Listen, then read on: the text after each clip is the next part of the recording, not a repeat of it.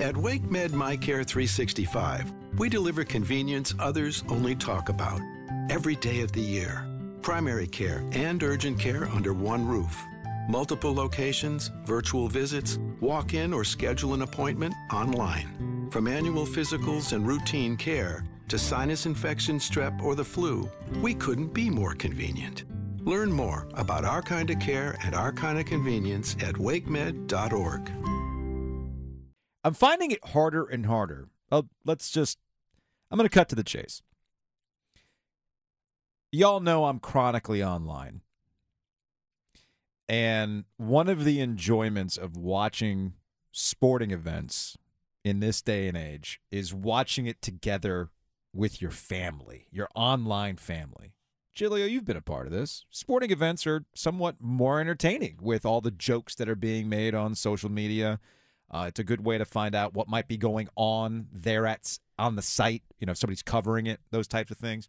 I've got I've met some really cool people thanks to Twitter, thanks to Twitter and our mutual appreciation of all things ACC. Hashtag Go ACC. Okay. However, it's becoming less and less fun as of late because all anything it all it all degenerates into officiating now. All officiating all the time. Now, some of that is the fault of the ACC in college basketball officiating in general. And I almost feel like we could just start the show and ask the central question what is a foul? Or more specifically, what is flagrant and what is not? Like in the case last night with Judah Mintz. Had he argued that what he was doing on his way to the basket when he elbowed RJ Davis and was called for a flagrant one, if he had argued with the officials, y'all, y'all, y'all, I was celebrating before I scored the bucket. And the official was going, oh, you mean like the other night with what happened with Kyle Filipowski? Gotcha, man. My bad. We'll take that off the board. It, it's it's it's it's getting me to lose what's left of my hair trying to understand what I've seen from Saturday night to Monday night to Tuesday night in the ACC, man. Hey, you're looking for uniformity and consistency out of human beings, which is not possible. Yeah. I said human beings, mm-hmm. but do you really know where the replay? It's the replay that is bringing the flagrant fouls and the contact. That's what's changing on a game to game basis. Yeah. Because just take all the names out of it because we're not capable in this area of just having a conversation about officiating no. when we include names. Okay. Basketball player on offense goes to the basket, makes a move to the basket. The defender gets in his way. Okay. I thought the basketball player going to the basket last night was the aggressor, mm-hmm. and there should have been a foul on the aggressor. Okay. Okay. That should have just been a foul on the aggressor. And if that team's in the bonus, great. They go to the foul line. If not, it's the other team's ball. In real time, Roger Ayers, who truly is one of the three best officials in the ACC, correctly called that a charge because the contact was initiated by the offensive player. Mm-hmm. Okay. But you have to go to the monitor now for everything. There can't just be a call. Mm-hmm. So they go to the monitor, and, and lo and behold, yeah, uh, the contact was Mintz's elbow going into Davis's face. Do you think it was intentional? I do not. I think he okay. was making a basketball play. I agree. I think RJ Davis was playing defense. Mm-hmm. And again, I thought the foul was on Mintz. It either should have been, you know, again, if you're in the bonus, which Carolina would have been, you go to the line, shoot your free throws, move it along. Yeah.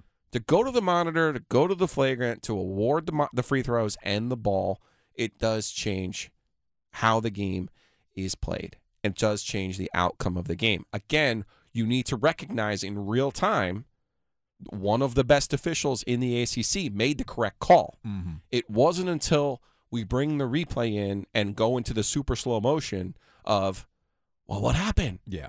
And it's like, you know, sometimes maybe we should just go on the actual flow and intent. So I would go back to the celebration thing to you and say to you, I actually thought they got that right because in real time, it was guy made a shot, turns around, is not paying attention, and inadvertently hit somebody. The only reason we would even see that is because of the cameras and because of Sure, the replay. Sure. So to me, I think the more we trust the actual people on the floor, when we say humans, mm-hmm. that's when we start veering into this territory of, well, was it flagrant one? Was it flagrant two? Was some, you know, let's go to hockey. Was there blood on the play? Always Yeah. my favorite. And you got the guy like in there, like cutting his lip with like a razor blade, like he's uh, Dusty Rhodes or something. But I think we can all agree it's taken away from the enjoyment of watching college basketball. yes, Yes. because we slow down the end game scenarios to Mhm. such that we can't just let the players play it out. And No, maybe even and to your that's- point, and that's where okay. See, and maybe is- even to your point, Joe, it's a 40 minute game, and for 38, we say, let's play it out. that's the and thing. then we get to the final two, and we're like, well, let's That's- micro, let's micromanage all of this. That's the thing that bothers me the most. I completely agree with you that these are human things. If they had called it differently uh, with R.J. Davis and that he wasn't really playing defense, he was just stumbling into the area at the right time while Mintz was trying to score, and he's doing what he's taught to do, which is to play through contact Sure. and try to score. If they called nothing on that play, I would have been okay with that too. Um, there's you know there's things that you're taught and you're you know you're trying to win a game. Maybe you're trying to draw contact to get the and one. Which, by the way, this is another inconsistency. We praise North Carolina for doing this and being very successful at getting to the line, but when another team basically tries to do the same thing, it doesn't work for them, and we're like, well, you shouldn't have done that. You know, you shouldn't have fouled. Maybe you shouldn't have raised your elbow. You see where we can't have it both ways. Now there are some fundamental things that players are taught, and I don't blame Mintz for doing what he did. You can't excuse what Joe Girard did. I mean, the reason why Syracuse lost that game is because Girard, a coach's kid, like the unofficial traveling Boeheim, made one of the most fundamentally unsound basketball moves I've seen in quite some time by trying. Why did you? Why did you play the basketball back in bounds underneath the basket, dude? Your own basket. Y- yeah, it didn't make any sense. It didn't make any sense. But there so what happened with what happened with RJ Davis is essentially what happened at the beginning of the game where they were calling charges on Caleb Love, where I could make the same argument that why should you reward Syracuse for getting guys at the right place at the right time and not really playing defense? This is a larger conversation about charges and blocks. What happened to calling blocks?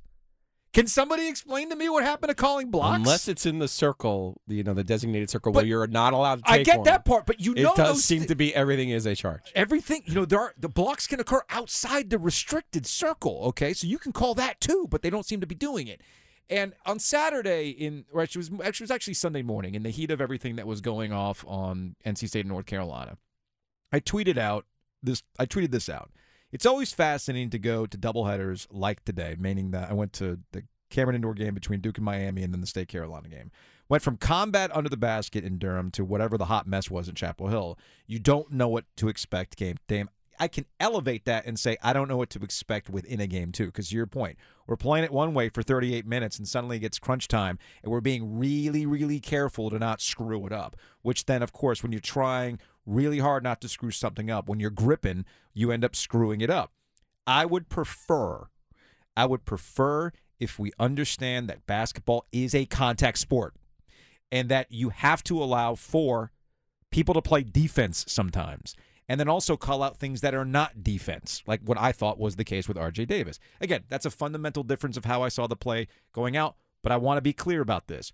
I'm okay with how it played out because it's humans doing this. Humans made the call, which gets us to the larger point in that if we all recognize that humans are doing it, I want to know what operates in your brain to think, well, that human is doing this on purpose against my team.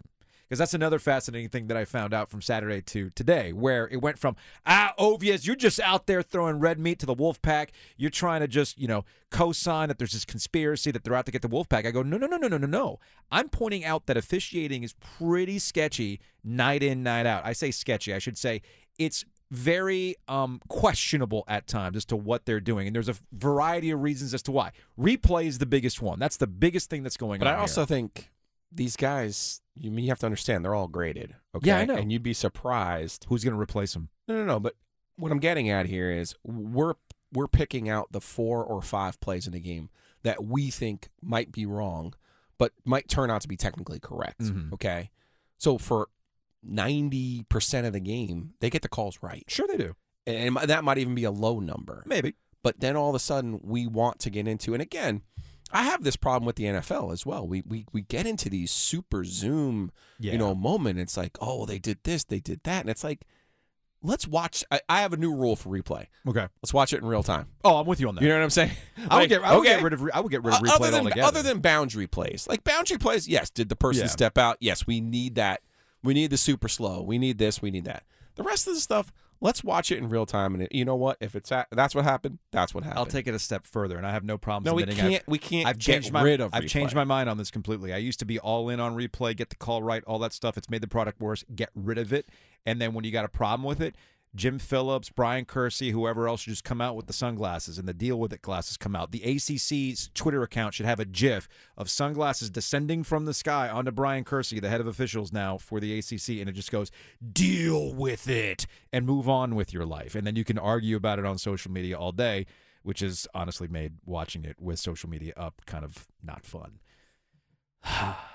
Thank you for listening to the Best of the Drive podcast. We're here with Coach Pete, Capital Financial Advisory Group. Coach, let's hear about your power plan. Well, Coach Pete's Power Plan 22 steps to get you on the right direction for retirement and also make sure you have a successful, income filled retirement. Tim, the next 10 people are going to give that away no cost or obligation. For the power plan, call 800 691 3215. You can also go ahead and text Tim to 600 700. The phone number 800 691 3215 or text Tim to 600 700. Seems like things are narrowing down. I mean, depending on which Panthers insider you follow, uh, it's Steve Wilks and Frank Reich, right? You know, two guys with with Panthers connections, by the way. But uh, the Steve Wilks one's is obvious. Frank Reich does have a connection back to the Panthers. So if you if you read Joe Person from the Athletic, it it doesn't seem like the Steve Wilks interview went well, or that they talked to him again and they weren't going over roster stuff or personnel stuff, and that they did with Frank Reich. But then if you look at Mike Kaye or Sheena Quick, uh, who covered the Panthers, well, the Wilks, Wilks thing went fine. It, again, it all depends on who you're talking to. The one thing I can say, it looks like Sean Payton is not going to be a head coach in the NFL next season. Or if he is, it'll be a last minute surprise because NFL insiders have started to wonder out loud or hear that Sean Payton doesn't really like any of these jobs and that there's the possibility of better jobs opening up next season. For instance, the Chargers, where he gets Frank Herbert. Frank Herbert. Justin Herbert. Frank Herbert? Dune?